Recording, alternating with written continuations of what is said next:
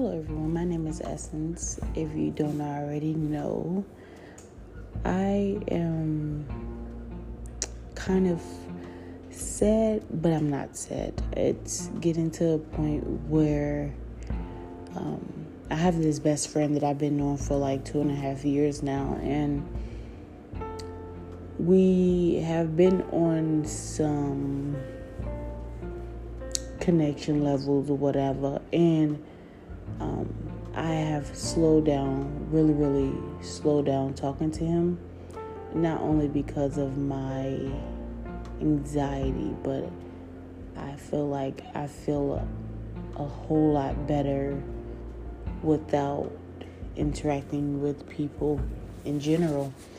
Um, I don't know if I'm the only one that feel this way when I go through my anxiety, but I close everyone out because I don't want any sympathy from anyone or anybody um, being a charity or being a charity charity case. Like I don't want to be a burden on anyone, and so I kind of shut everybody down. So I kind of felt bad before coming into work because he was just like, "Oh, you know, you told me you was gonna call me back. You didn't call me back," and I'm just like I didn't know what to tell him, but it kind of made me feel sad because I'm just like, wow, you know, I hate to have people feel that way, but then again, I feel like